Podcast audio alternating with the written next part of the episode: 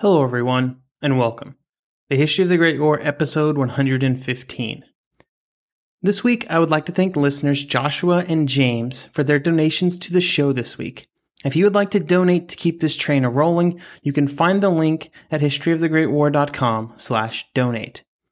I would also like to thank the show's newest Patreon subscriber, Joe, who now has access to special Patreon only episodes, like the one released last year at about this time, detailing the situation in neutral Spain during the war. You can find out more information about the Patreon campaign and become a supporter of the show at patreon.com slash history of the Great War. Also, on a programming note, this will be our last episode for several weeks, as we are moving in the first week of May. My plan is to have the next episode out by May 7th, when we will travel to the Italian front to catch up on the action there. This week, though, we are back in Romania, and when we last left the theater, Falkenhayn had advanced into the mountain passes over the Carpathians, and in the south, Mackensen had turned back the Romanian attack across the Danube. It was from these positions that the Germans, Austrians, and Bulgarians would plan to finish off the Romanians with an attack from both the north and the south, with the two German generals meeting up in Wallachia. The Romanians still hoped for Russian help, but it would be slow in arriving because they made it clear that they would only assist in the defense of Moldavia, which was the eastern half of Romania. In Wallachia, where the capital of Bucharest was, they were on their own. Before we get to the invasion of Wallachia, though, let's talk some more about what was happening in the Dobruja. Mackensen planned to push further into the region through an attack of two battle groups which contained mostly Bulgarian troops, but also some German and Turkish men. For the defense, there would be a mixture of Romanians and Russians. This was that token force of Russians that moved south in the opening weeks of hostilities. The positions that these troops manned were abysmal, and since retreating from the frontier, they had done little to improve them. This meant that when the attack began with a bombardment, it was disastrous. On the Romanian right, the troops were shattered by the bombardment and quickly began to pull back from the front. In the center, the Romanians held momentarily, but one Russian division gave way under the assaults of a Turkish division, which put them into general retreat. On the Romanian left, the situation was mostly the same. This resulted in the Germans quickly moving into Constanta, which was the major Romanian port on the Black Sea. This port was the best method of accessing the Black Sea for the Romanians, and it would end up being captured without a fight. The Russian leadership wanted it completely destroyed, but the Romanians refused, as they would do so many times when called upon to destroy pieces of their own country by their allies. Since they rejected the idea of destroying the city, the enemy captured the port facilities and everything that it had in it intact. This included large stocks of oil and grain, which had been on their way out of the country. This was by far the largest objective in Dobruja, as far as the Germans were concerned. And with it captured, Mackensen turned an eye to the other side of the Danube and the Romanian capital of Bucharest. Up to this point, the attempts to defend Dobruja had been a disaster for Romania. Precise casualty numbers are hard to come by. However, it was most likely over 75,000 men. Almost 40,000 of these were taken prisoner between September 1st and October 15th. Not all was perfect for the Bulgarian, German, and Turkish coalition, though. The Germans were controlling everything, including the railroads and infrastructure that had been captured something that the Bulgarians believed was their right to control. There was also a growing unease among Bulgarian leadership due to the Turkish participation. Now that the Turkish troops were in the front lines and attacking, visions of Ottoman occupations that had haunted centuries of Bulgarian history began to come to the surface. This would not greatly affect the outcome of the campaign, but I think it's an interesting insight into the mindset of the Bulgarians, even if they could not act on them due to German strength. We now turn our eyes back northward. The Carpathians appear at first glance to be a highly defensible area, especially as the seasons turn from autumn and into winter.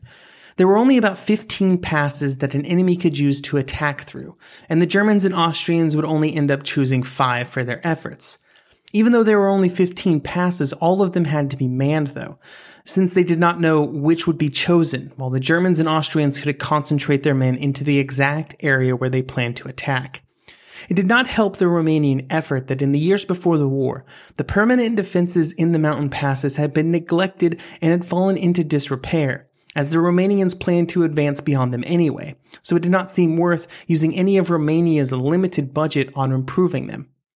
When it came down to how to enter Romania, the Germans and Austrians disagreed on the best route. The Austrians wanted to move directly east and into Moldavia, which would be the harder road, but also the more lucrative, since it would push the Romanians back into Wallachia, where they would be more vulnerable to the coming Bulgarian attack from the south. Falkenhayn and the Germans were concerned that the road east would be too difficult, and the troops would get bogged down in the passes, and therefore he wanted the quick win of advancing into Wallachia from the north, which would then combine the strengths of the northern and southern army groups. Initially, Falkenhayn would be overruled, resulting in an attack east being launched first. However, it met with almost no success, and instead just heavy casualties, which resulted in the, in the idea being abandoned. Even when all parties agreed to attack south, there was still disagreement about which route to take. Falkenhayn eventually appealed directly to Ludendorff to get his plan approved, which involved an attack through the Jiu Pass. There would also be an attack by the Austrian troops through the Brasov passes. These attacks would be launched near the end of October, which meant that the mountains were transitioning from autumn and into winter. Snow was already falling at higher elevations on October 17th, and by the end of the month, there would be blizzards in some areas, depositing over a meter of snow. This was not exactly ideal weather to either attack or defend the mountain passes in, and the troops would be dealing with weather issues for the entire campaign. Estimates vary on the exact effect of these conditions, but some German casualty estimates put the casualties to weather at up to 25% of the total. Falkenhayn would push through the Jiu Pass, where the Romanian defenders were having a rough time and would be in full retreat. Falkenhayn often found that the weather was as much of a problem as the Romanians, and he had to push his men hard to continue through it. Falkenhayn was working against the clock and trying to get into the Wallachia plain before the harshest of winter weather descended on the mountains. On October 27th, with heavy rain falling on the German troops, they seemed poised to finally completely break through the Romanian lines, when the Romanians counterattacked. The German troops were exhausted, and they had not had time to consolidate their positions. They were just so tired. The Romanian attack was successful, with small groups of German troops isolated and surrounded. The German front was on the verge of collapsing, with casualties of almost 4,000. This action caused both sides to suspend operations for the time being, with the Germans reeling from the defeat and the Romanians celebrating their success. This respite from German attacks was temporary, though. Falkenhayn knew that he was still running out of chances to try and fail to put the Romanians to flight, and he therefore assembled all of the men under his command for one more attack. The pause let him assemble 40 infantry battalions, which would be attacking just 18 Romanian battalions. This overwhelming force would attack on November 12th. The hope was that the infantry would push through the Romanians and allow 52 cavalry squadrons to move through them and have a run on Wallachia before the Romanians could react. Over the two day battle, the Romanian resistance collapsed. They suffered heavy casualties before they did finally collapse, and in many ways fought better than they had any right to, with some regiments suffering 75% casualties before they disintegrated. Overall, there was just not a way for them to overcome the numerical advantage of the Germans. The result was that the Austro-German Ninth Army was now unleashed into the Romanian heartland of Wallachia, and because of that, the entirety of the southern Carpathian defenses in the other passes were compromised and had to be abandoned. Once through the passes, the cavalry was unleashed, and they moved south and into the heart of Wallachia. The entire situation was in disarray, and in Romanian high command, they were frantic to find a way to slowly advance and to give themselves time to organize some kind of defense. Because of this, they told all the troops in the western part of the country to resist until the very end. Their orders were to fight until they were in a situation of imminent capture, and then destroy all of their artillery and equipment and fight as partisans. These orders resulted in the deaths of 10,000 soldiers, which included several Romanian generals. The Romanians hoped that this would buy them time to assemble a counterattacking force on the Olt River, which was the only natural barrier left between the attackers and the capital of Bucharest. The goal was to slow the enemy advance enough to allow winter to further move in and to hopefully slow the Germans down, and maybe if they could delay long enough and wait for the weather to fully deteriorate, they would be able to hold out until the Russians arrived. Hopefully. However, as they assembled their troops, the entire plan was completely negated by the enemy cavalry. They reached the river Olt and were able to cross it on an intact bridge which the Romanian defenders tried and subsequently failed to destroy. This made the attempt to hold the enemy at the Olt a moot point, and they would now have to come up with another plan. Meanwhile, in the south, Mackensen was planning to cross the Danube at Sistov. Preparations for this attack had been taking place for some time now, with Bulgarian railroad upgrades, new roads built, and bridges strengthened to handle the increased traffic. All of this effort was made to make sure that supplies and men could be moved north with ease. The forces to complete the crossing were five divisions, which had a few big advantages. First, there was heavy seasonal fog, which concealed many of their preparations and their actual crossings. Second, the Romanian forces were very thinly spread on the river, since many troops had been sent to the Carpathians to try and help deal with the breakout there.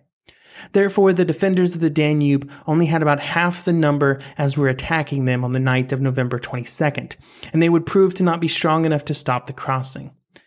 In about a day and a half, there was already a pontoon bridge across the river. The crossing was not greatly slowed by Romanian action, and almost instantly Mackensen and his forces were just 60 kilometers from Bucharest. In the Romanian government, anybody who was not panicking before, they were now. All hopes moved to a possible counterattack against the forces of the Ninth Army in the West. There were a group of divisions, about four of them, at least on paper, that had been put together for the Olt operation that were now searching for a purpose. The thought was that they could be launched against the Ninth Army to slow them down, hopefully stop them, and maybe just maybe start to push them back. Once this task was done, they could then be turned south to deal with Mackensen. This would at least buy some time, if nothing else. Maybe enough for the Russians to finally show up? Maybe, if they ever were going to. This counterattack was launched on December 1st.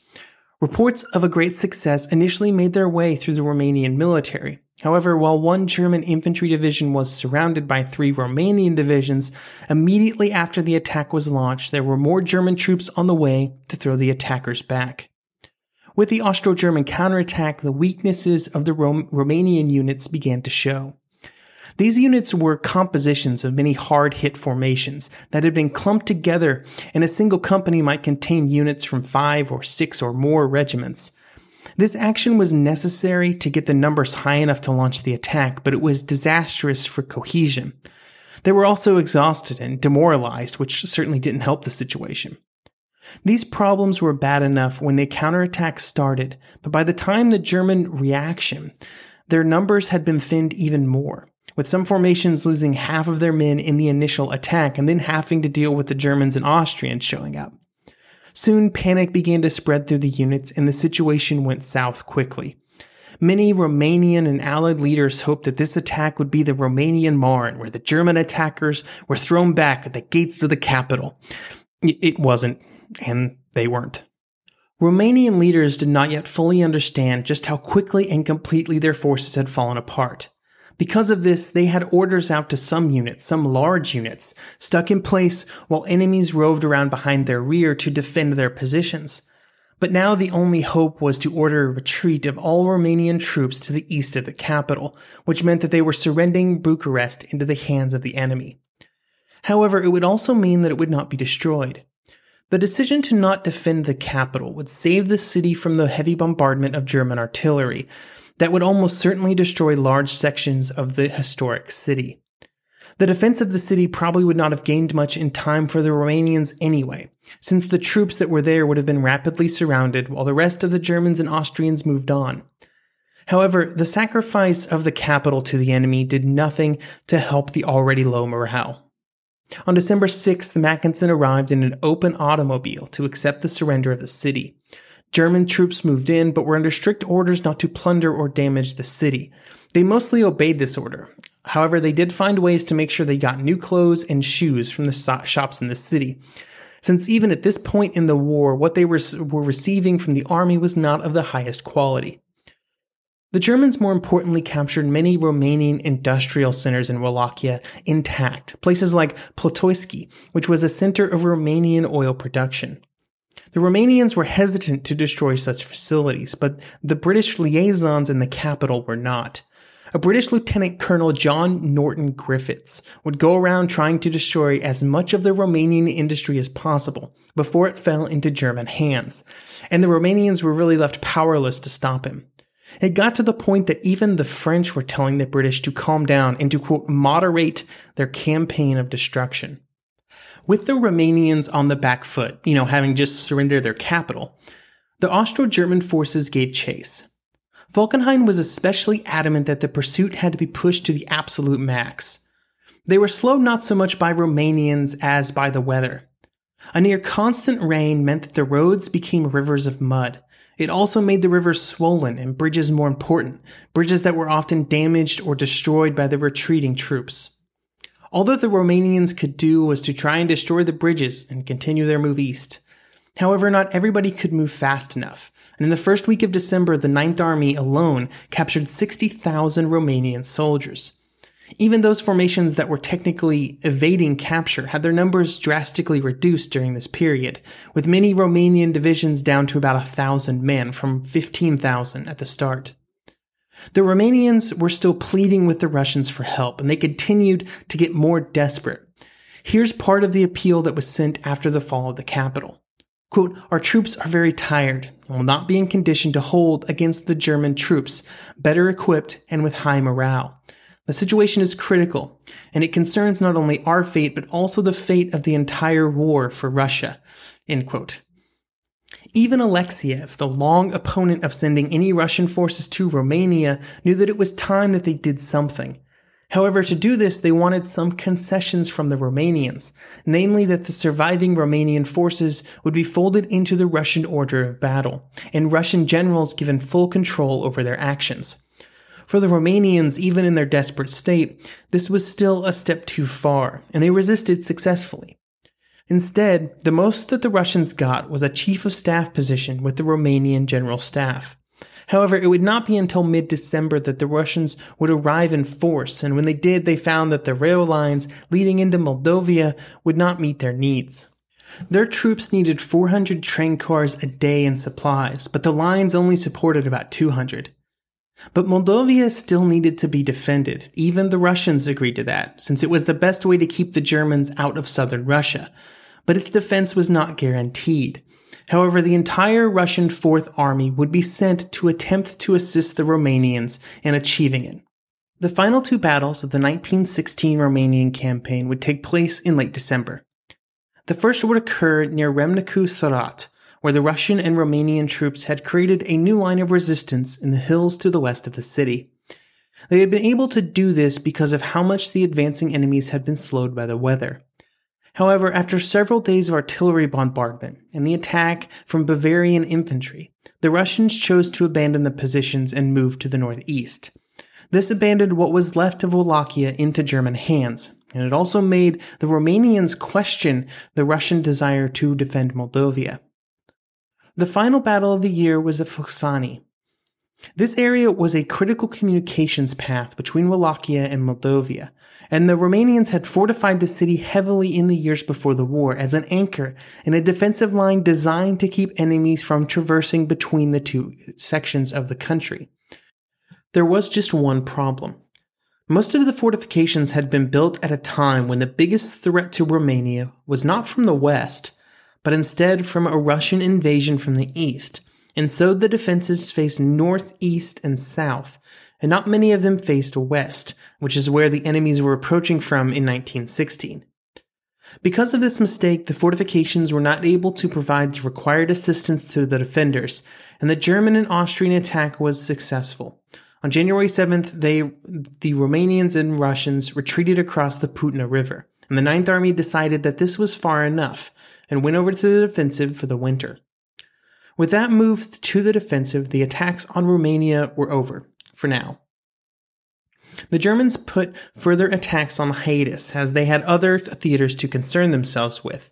The Austrians were in much the same situation. And so for the next six months, not much would happen for the armies in Romania. Overall, the Romanian decision to enter the war had been a disaster. They had lost 310,000 men killed, wounded, or taken prisoner. They also had very little to rebuild these casualties from because so much of their country was now in enemy hands. On the flip side, the Austrians, Germans, and Bulgarians were now preparing to exploit Wallachia to its fullest potential. Over the course of the next year, the following quantities of goods would be removed from Romania and sent primarily to Germany and Austria. A million tons of oil, two million tons of grain, roughly the same amount of other food products, 200,000 tons of timber, 100,000 head of cattle, 200,000 goats, 200,000 pigs. That was just the amount exported as well, and does not account for the amount requisitioned to feed the armies that were present in the country itself. The Germans had paid a high price for these resources, though, with casualties of around 60,000. However, without the massive infusion of material into the Central Powers war machine, it is unlikely that the societies, especially the Austrians, would have been able to hold out through 1917 and into 1918. There was also another benefit, and that was in the form of how they forced Russia to respond. The defense of the new Romanian front would take 36 infantry and 11 cavalry divisions, which represented a quarter of the total number of troops available to the entire Russian army. That's a lot, and it prevented the Russians from really doing anything in 1917. The Romanians would stay in the war until 1918, although negotiations for their exit would begin in early February. The destruction of what was left of the Russian army in 1917, both by enemy action and the revolutions, meant that Ro- the Romanians' positions was simply untenable. However, negotiations were slower than expected, due not to Romanian obstinacy, but instead by internal bickering between the victorious countries. The Romanian King Ferdinand was realistic about the situation that his country was in, and was generally accepting of any peace treaty that kept his country as a sovereign nation, even if it was under some level of control by somebody else. At this point, he and the other Romanian leaders were just concerned about the Russian Revolution spilling across the border and into their country. However, on the other side of the table, first Bulgaria and the Ottomans both wanted Dobruja, with, while at the same time the Germans and Austrians were openly bickering about who would control Romania. Initially, the Austrians were going to have it, with the Germans retaining a heavy say in how their economy was exploited. However, when Hindenburg and Ludendorff found out about this agreement, they simply refused to entertain it. They also vetoed another proposal that would trade German influence over Romania for Austrian influence over Poland. These disagreements created a rift between not just the Austrians and Germans, but also between the German military and their political representatives. There are a few accounts of two of the two German groups openly arguing in front of the Austrians, which did nothing to move the German case forward. The German Secretary of State Kuhlmann was able to bring negotiations to a conclusion eventually, with Romania being pretty much a vassal state of Germany. The Romanians also had to pay the full cost of all occupying forces and also provide food and money for Romanian prisoners of war. This would all be in a treaty that was signed on May 7, 1918. While it ended as a victorious campaign for the Central Powers, it is illuminating that even in their moment of triumph, there were deep rifts between the countries and also inside of them. These rifts would continue to widen as the war progressed, and then open into giant chasms upon its completion. It also provides some insight into what would have happened if the war would have been won by the Central Powers. There was deep seated mistrust between the military leaders of Germany and Austria, and Ludendorff and Hindenburg pretty much believed that after the war, there would be another between the Central Powers at some point. And so all they were trying to do was position their country as best as possible in this post-war future for another war against Austria where they needed things like Romania and Poland to sustain their war efforts. But anyway, that's enough about a hypothetical future that didn't happen. Thank you for listening to this episode about the conclusion of the Romanian campaign, and I hope you will join me in about a month as we go once again to old Italia. This is Carl on his motorcycle. Let's ride till we run out of gas! And this is Carl off his motorcycle. Balsa wood is very different than teak. People confuse the two. On his motorcycle. Hey! Check out that view! Off his motorcycle. Let's do puzzles in the break room. On. Look at all that open road! Off. Look how long my fingernails are getting. You're better on your bike. Progressive helps keep you on it. Get a quote in as little as three minutes at progressive.com. Progressive Casualty Insurance Company and Affiliates.